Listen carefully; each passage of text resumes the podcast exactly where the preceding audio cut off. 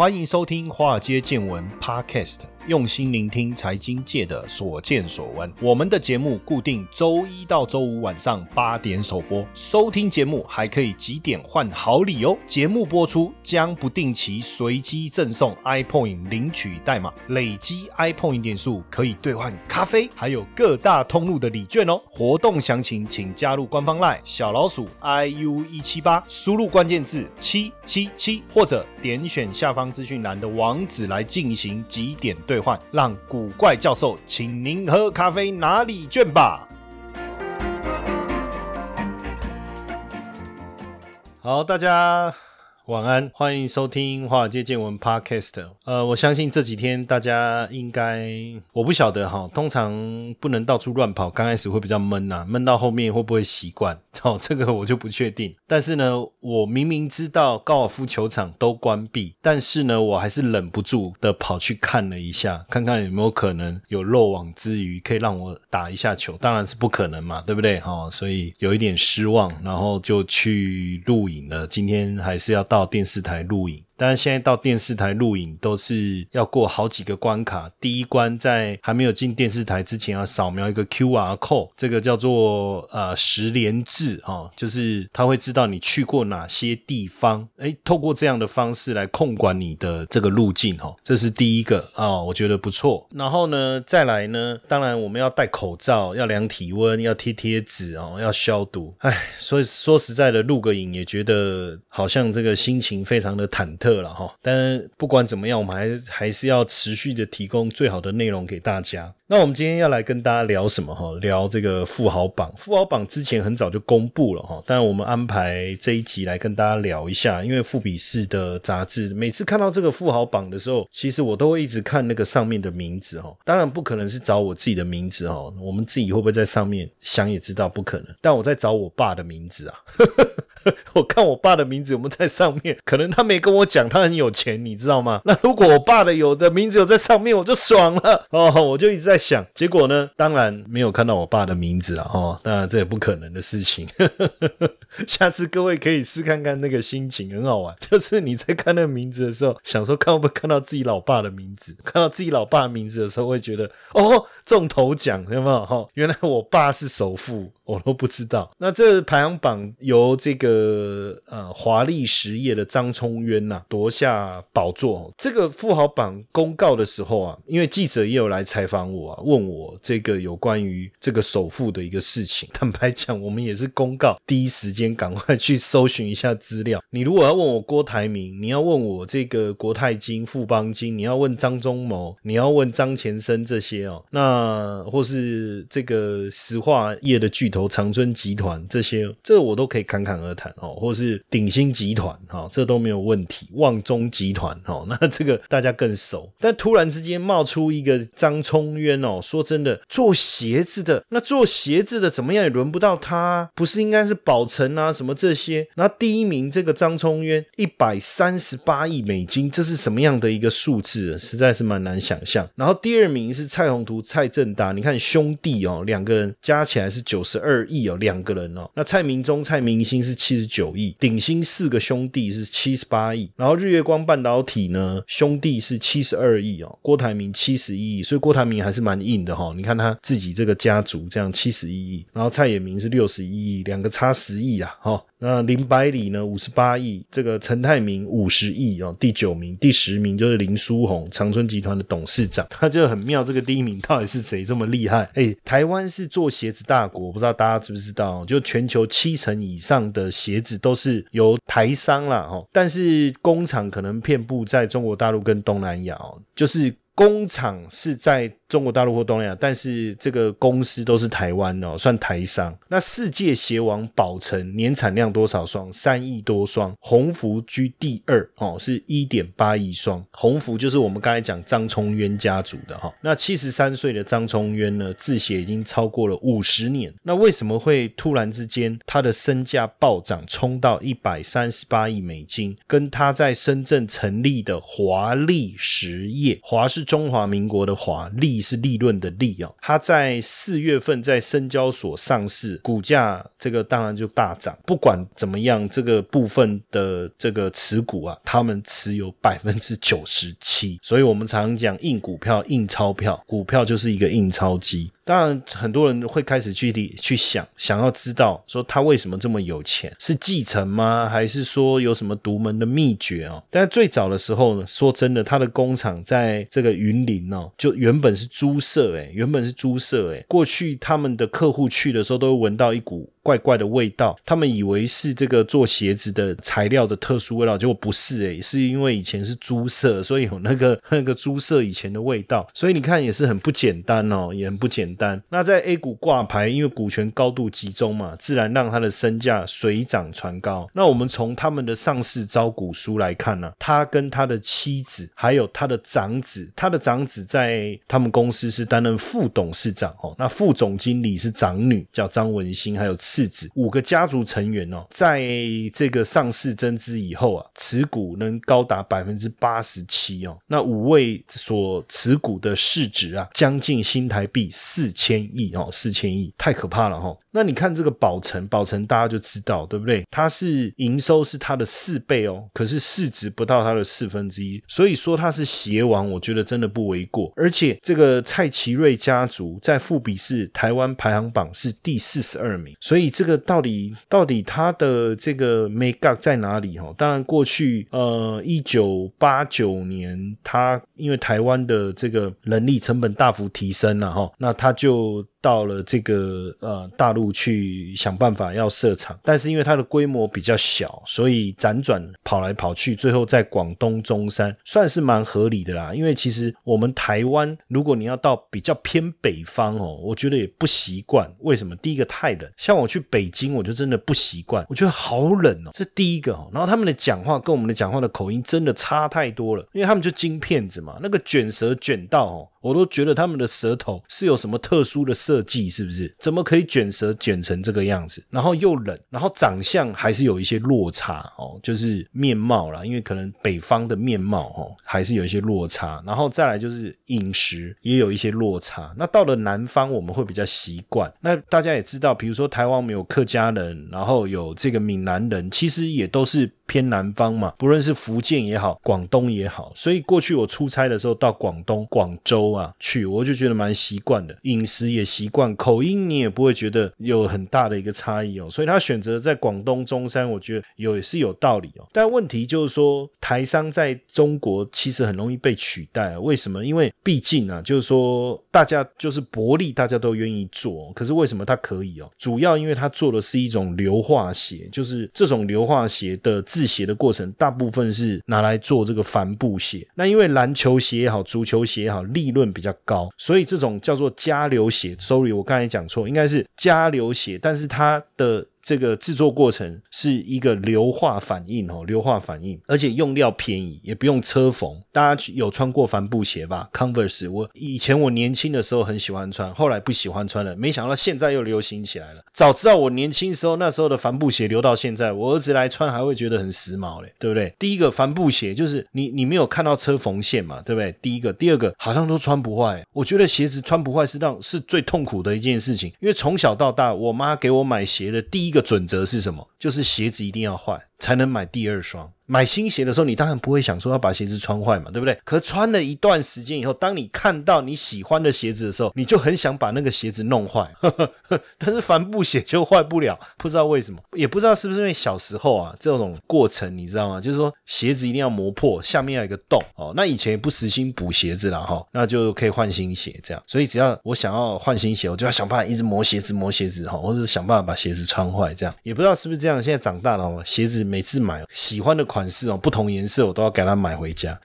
比特币身价水涨船高，想投资又不知道怎么开始吗？古怪教授听到各位的心声喽，我们推出一门适合比特币小白的懒人投资课程——比特币新手变行家。无论是小资族、上班族、家庭主妇。或者退休人士，只要你拥有一颗积极学习的心，我们将手把手带你真正了解加密货币的领域，并协助你建立一套适合自己的操作模组，让投资比特币也能变得轻松、安全、稳定又自在。课程原价六千六，募资期间推出超早鸟三折限时优惠，大回馈哦！现在报名本课程只要一九八零元，每天不到六块钱，让自己小钱变大钱，有钱变得更有钱。立即加入官方 Light 小老鼠 iu 一七八，输入关键字英文字母 BTC，取得课程优惠资讯。古怪教授还额外免费送你比特币教学懒人包，限时优惠即将额满，要抢要快哦！那。当然，这个很多人会说，这种鞋子实际上你的进入门槛很低呀，对不对？好，可是问题就是说，因为你在制鞋的过程中，这个高温蒸鞋的这个过程会让产品的不良率大幅度的增加，加上这个中国也好，越南也好，他们对于环保啊、环境的管控越来越越严，所以如果你没有一定的水准，所做出来的鞋子的品质或者是对环境的一个影响，可能没有办法通过检核啊。所以张聪渊当然就大家也不。不想做嘛，利润低，他就把它减来做，所以它等于小钱变大钱哦，不断的累积，而且它的毛利率、营业利率跟税后净利率，既然都比宝成还丰泰还高，真的很厉害。那很多人就说，到底为什么？很简单呐，宝成年产量三亿多双啊，那这个鸿福是一亿八千多双，那丰泰是一亿多双，那问题是它不用什么研发费用啊，因为材料人工单纯又便宜啊，而且它就是专心的一直做加流鞋，把它做到最大，真的是厉害。那最重要的关键呢，其实还是在二零零一年，因为当时这个他接了一个品牌的这个代工，叫 Converse，大家应该知道这个就是帆布鞋旁边有一颗星的这个，我不知道大家知不知道。我在念高中的时候啊，我的篮球鞋也是 Converse 的，我都有穿过他的篮球鞋，好像高一的时候。那二二零零一年的时候，Converse 就破产。那破产呢，因为 Converse 占华丽啊，也是讲你讲鸿福还是华丽哦，华丽就是华丽集团哈，然后呢占它的营。收超过两成，那怎么办呢？它破产了，你要不要继续接它的单？你知道吗？它还是持续经营这个品牌，然后跟它保持联系哦。然后后来 Nike 收购 Converse 以后，Converse 就极力推荐华丽集团，所以他也打进去了 Nike 的供应链。到目前为止，全球十大鞋厂有一半是他的客户，所以人家会当首富啊，绝对不是没有原因的哈。所以有时候我我我也常我看完他的故事，其实我自己也在想，有时候我们人啊。啊，会好高骛远，对不对？我们想要去做更好赚的事情，或更有利润的事情。可是会不会有时候我们退一步想啊，别人不愿意做的，我们如果愿意做，有一天累积到后来也是会带来很大的成就。这个我不确定啊，因为有时候这样好像又是对的，又也不见得是对的，因为毕竟它是一个成功的案例嘛。但是也许有很多人这么做是失败的，这个我不晓得。但是我觉得这样的精神确实还是值得我们学习啊。那只是说看到这些有钱人，我们都很想知道说，到底要怎么样变。有钱哦，所以就去就这个呃，UDN 他们就有一篇文章，他们做了一个调查嘛，就统计台湾四十位亿万富豪哦，四十位，这四十位，如果你在路上遇到他们，或是不小心撞到他们，一定要跟他说道歉，因为他们太厉害了。四十位，那基本上呢，平均年龄大概都在七十岁以上，主要从事什么科技、不动产，还有健康生意。我觉得他们会这么有钱，当然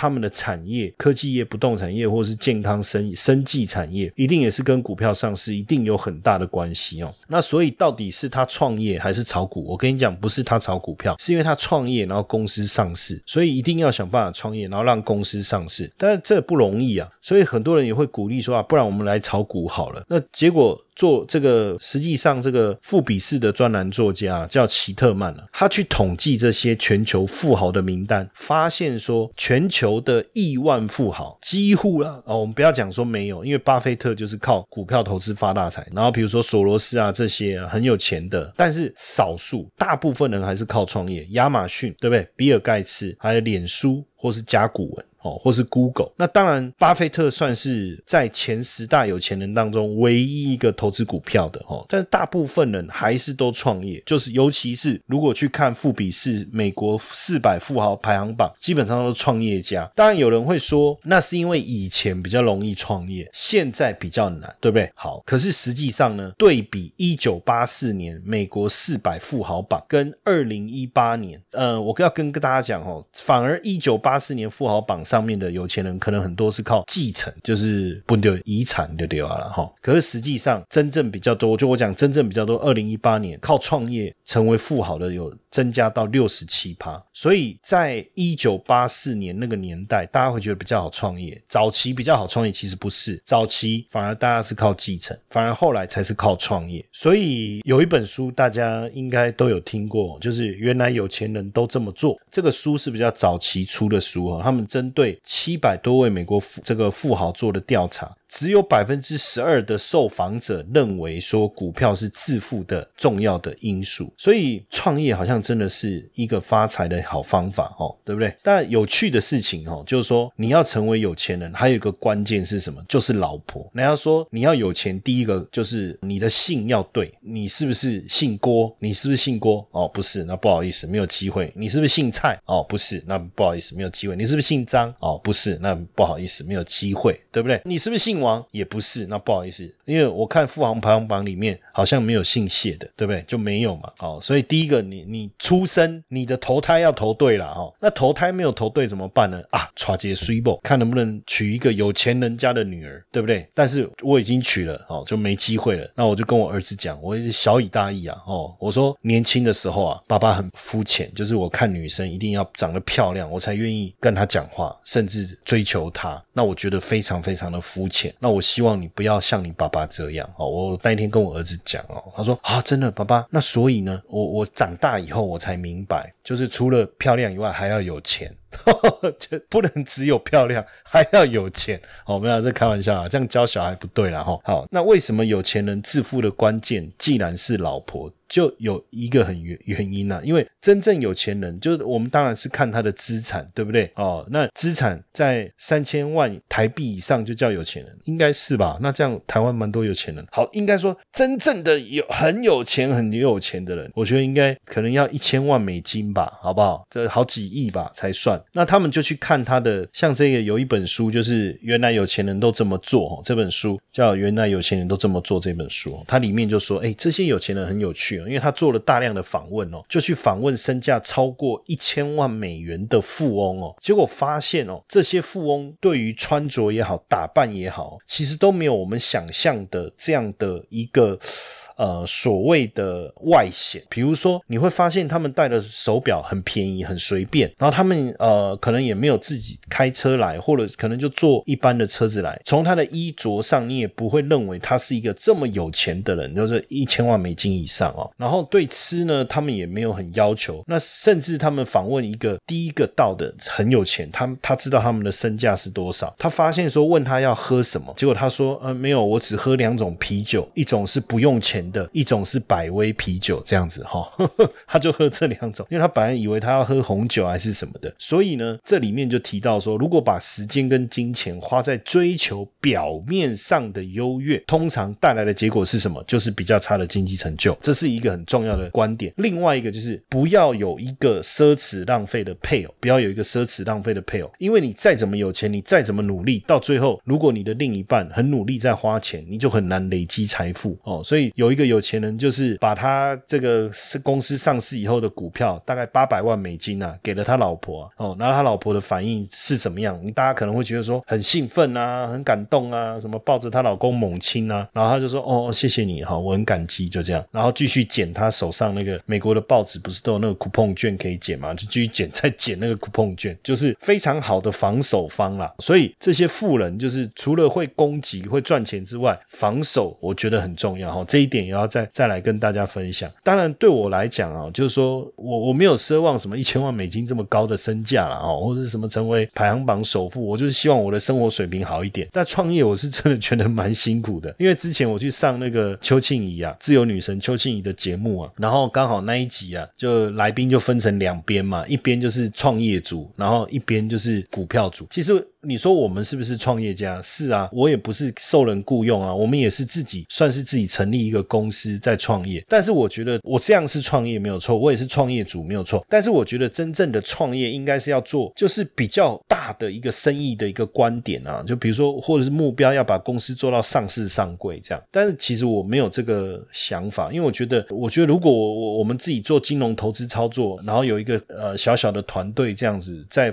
支援我们一些东西，其实我觉得也就 OK 了这样。所以，我我不是站在创业那一边，因为我觉得创业确实是蛮辛苦的。可是股票投资真的能赚钱吗？最近也有网友哦在网络上贴，他说有我们看到很多创业致富的哦。实际上我在去年呃对去年我们也出版一套书叫《创富 DNA》跟《创富 CEO》，我也访问了里面几个创业主哦。其实创业的过程真的蛮辛苦。大家如果对这套书有兴趣，也可以上博客来去搜寻一下。当然，现在如果你去赞助我们哦，你在我们华尔街见闻上面，或是在我的头像上面哦，你看到你点进去会有个支持的按钮。现在只要参与我们的赞助方案呢，我这一套书也会送给大家哦。那在这里面呢，我也访问了很多创业主，他也聊到他们的甘苦谈，我觉得确实是蛮蛮有趣，但是也蛮辛苦的哦。那这个网友就说，到底有没有人靠股票赚钱赚多钱？实际上是有啊。所以对我来讲，当然两种例子我都跟大家分享，一种是创业嘛，另外一种是股票。但我觉得投资股票赚到钱，可能比较贴近我们一般人，好不好？对不对？哦，那我我我先分享两个哈，一个是虎尾帮跟富邦 F 四，这个大家应该多多少少都有听过。那如果你刚接触金融投资的，也许不知道哈。但是因为这个虎虎尾帮很有趣哦，是因为他们在云林，因为你看又是云林哦，云云林真的是好山好水。我在想这个很厉害哈，这个很厉害，云林呢。然后他们这一群就在云林，所以如果你因为大家就发现说奇怪，为什么交易量特别大，或是股票在涨，然后交易量特别大的这个公司呢？这些分行后面都有虎尾哦，那就是虎尾分公司哦。然后才发现说哦，原来有一群人，他们虎尾帮他们的资金非常非常的雄厚，很多可能都是在地的地主哦，或是土地重化以后的残雕啊，那非常的有钱，那他们就委托人帮他们操盘。那他们操盘的的方式很简单，他们直接跟券商哦直接讲好，透过大户下单系统。简单来讲就是说，我们的单子是要到先到券商那边去撮合，他们的单子是直接就连到证交所去。那当然他们做的呢的几比较短线的做法，就是今天买明天卖。那们也透过电脑系统帮他们做了一个选股的方程式啊，然后呢呃选到以后电脑会同时启动啊，然后去帮他们买进跟卖出哦。那不止这样哦，还有还有一票叫富邦 F 四哦，也是一样哦，他们会通常介入这个即将要锁住涨停的股票哈，然后等到隔天这个一开开高就把股票卖掉这样的一个做法。当然这样的一个做法确实哈，让他们也这个成果非常的丰硕。但我们一般的容不容容不容易模仿或学习？我觉得可能有点困难了哈。所以我我再举多举一些例子来跟大家分享。投资的魅力在于它能帮我们创造斜杠收入，但市面上的投资课程普遍都是理论教学，却缺少实物练习。台湾的海归操盘领航员招募计划启动喽！无论是否有经验，只要对交易有热情，现在将是你迈向顶尖操盘人的最好机会。除了谢承彦古怪教授亲自教授他十多年的实务经验外，还能和一群志同道合的伙伴们一起在投资这条路上努力成长。输入英文字母 VT 即可取得操盘领航员们使用的策略懒人包和线上说明会资讯哦。那另外一个，这个是商周曾经分享过的一个故事哦。这个家庭主妇做股票做了四十年，他就靠买股票哦，把小孩子这个送到麻省理工，送到伯克莱去哦，这个是很非常厉害的哦。那当然，他有他的心法是什么？我直接跟他分享他的小故事。我觉得我不讲啊，他的细节我不讲，我讲要讲的是他的心法。第一个，他说他买股票一定会去看董事长的人品。那很多人就说，我怎么知道这个董事长的人品怎么样？其实不难呢。比如说我我举例，但但是我不讲。答案，免得到时候被告哈。你觉得鼎新集魏家集团的人品怎么样？我我没有说好或不好，我是在问你哦。那你觉得张忠谋的人品怎么样？哦，我们来去比对。所以你不可能说你完全没有办法知道这个董事长的人品，对不对？或者是说以前的、现在的这个利基店的董事长人品怎么样？黄崇仁，我没有说好或不好，我只是把一个人名讲出来而已哦。好，所以你千万不要影射说我是说他好或不好，没有，没有任何的讲法哦。好，那比如说联发科的董事长，对不对？蔡明介，你觉得他的人品怎么样？就是这个你可以去评断嘛。所以他说选股票一定要选董事市长人品好的，好不好？然后呢，不要相信报纸，诶。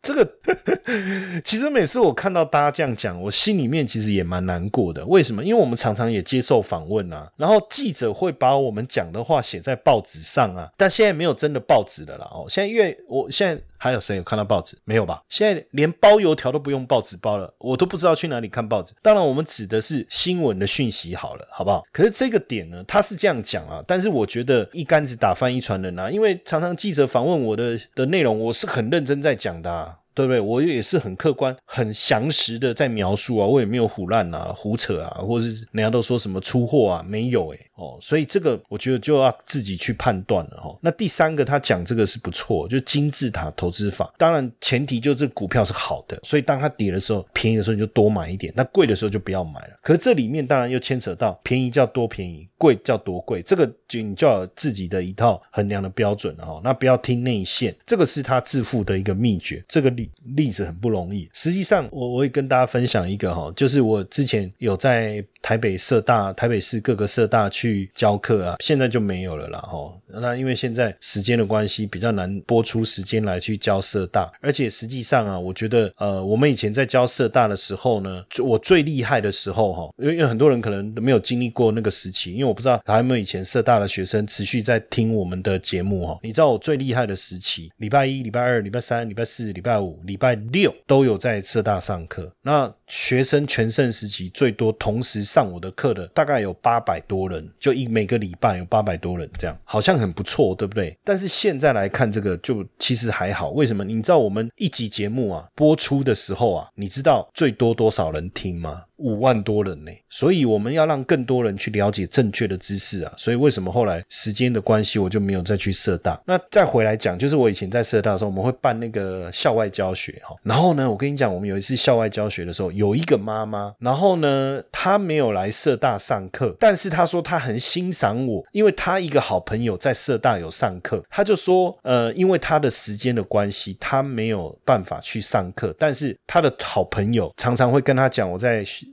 课堂上讲什么这样，然后他说他很欣赏我，刚好那一天就是我们办校外教学，他的时间可以，所以他就来参加，他就跟我聊天。然后呢，他在跟我聊天的时候，才发现他是一个高手。其实有时候是不是高手，高手跟高手之间对话，我们也不用讲太多哦。他大概讲几句，我我就马上知道这是一个高手，就直接问他，然后他就说他就是做当冲，然后呢。他一个妈妈嘛，哈，然后他赚了很多钱，买房子啊，小朋友念书这样子，哈，我觉得这个很厉害，很厉害。所以其实如果你你今天说什么要成为亿万富豪啊，这个我觉得可能有点遥远啊。但是股票是不是有机会，就是说让你呃累积一定的身家呢，或者是说让你有足够的收入，可以去做一些你想做的事情？我觉得还是有机会了，哈。那当然现在也有除了像什么胡伟哥啦。啊，不是胡伟，胡伟帮啊，F 四啊，哦，还有什么这个凯基的松山哥啊，这些都很传奇。所以其实股票市场还是有很多的机会哦。那之前金周刊也有讲分享过一个故事哦，就是一个矿工之子，当了二十年的司机，四十五岁的时候用标会的二十万哦，然后持续的让自己的身价不断的累积到身价两亿哦，所以还是有机会。那当然，因为他特别以巴菲特的方式，还有四川营帐哦，四川营帐的书哦，你也可以去看一下。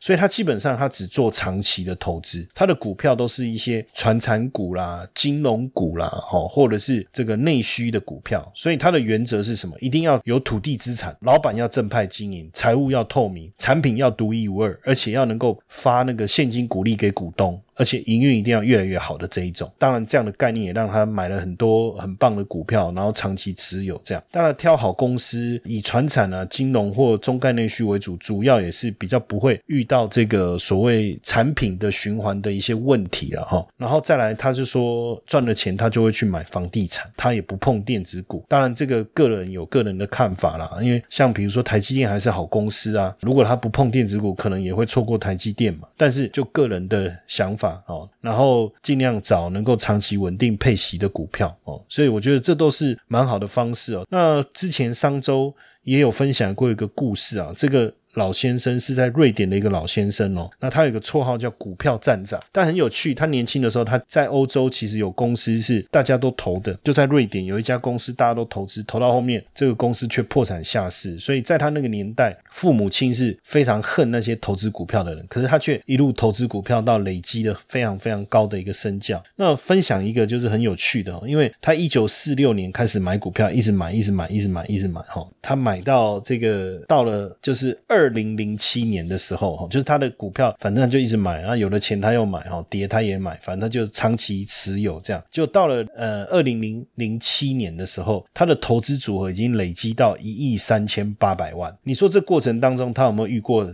呃什么样的崩盘？绝对有，至少遇到三次。那两千年科技泡沫那一次，其实让他的资产从五千六百多万。跌到三千六百万，但是最后还是又又回回来，而且又累积到更多。到了二零零七年的时候，已经到了一亿三千八百万。可是二零零八年的时候呢，雷曼的金融风暴，你知道让他的资产从一亿三千八百万跌到剩多少？跌到剩两千六百万。那一般人会做什么？我我觉得一般人可能会忍痛把股票砍掉，然后把现金拿回来，想说再也不要再去操作股票了，对不对？大部分人应该是这样了哈。但是呢？他算了一下，哈，他八十一趴的资产化为乌有，但是他手边还是有余钱，所以呢，他那时候第一个他没有把股票卖掉，第二个他剩余的资金继续投入，然后二零零九年他的资产又回到了。一亿三千八百万，到后来还持续在累积当中哦，所以呃，我觉得当然呃，创业是一个发财的方式哦，但是创业成功的人毕竟是少数，那股票也是一个投资可以获利的方式，那你就要看不同的方式有不同的做法，短线有短线线的做法，长线有长线的做法，当然就各有各的巧妙了哦，所以我们的分享几个故事让大家去理解，那这个股票站长他的做法很简单，就是大公司找大公司。简单来讲，好的大公司，比如说在台湾符合大公司的定义，很简单嘛，联发科嘛，台积电嘛，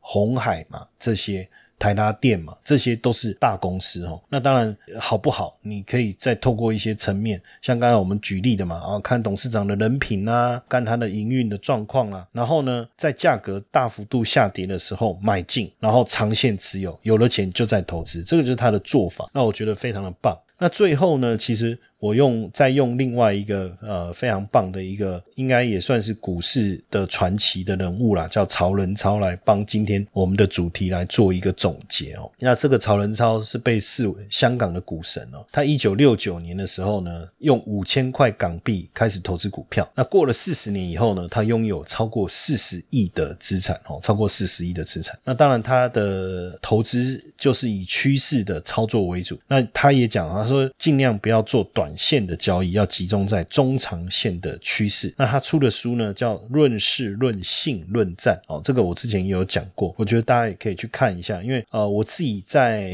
投资操作上啊，当然也有一些启蒙的老师哦，有一些呢是真的有给我一些指点，那有一些呢，呃，我们看了他的著作，有更深刻的启悟。哦，领悟了哈。那这个曹仁超其实对我在投资领域上的启蒙，其实带来非常大的一个帮助。当然，他几年前因为癌症去世了哈。那所以呃，我觉得啊，就是说投资到底是要做短线，短线也有人做的很好。我刚才也有分享哦，我们社大一个一个这个学姐，对不对？哦，那他做当冲，那也有人做长线为主，做的非常的成功，都有都有哦。甚至以前我在期货公司的时候呢，我我们有一个同行。他们的客户啊，一个年轻人在北投哦，你可以叫他北投哥好了。他专门做期货，那你要讲做期货是一个赌博，是一个投机什么的，但是他就是每天做短线啊，做当冲，期货的当冲不是股票的当冲，他就每天这样做，来来回回，来来回回，而且我觉得已经不叫当冲了，当冲是客气的了，因为他一定当天买当天卖。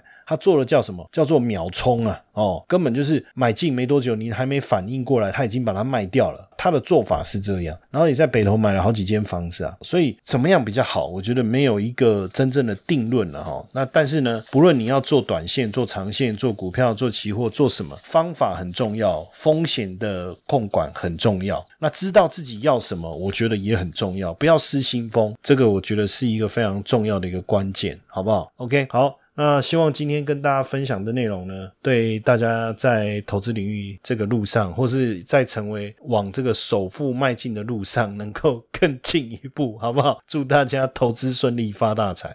嘿，各位铁粉们，如果喜欢华尔街见闻，请大家多多按下分享键，让更多人能听到我们用心制作的节目。你们的一个小动作，是支持我们节目持续下去的原动力哦，快去分享吧！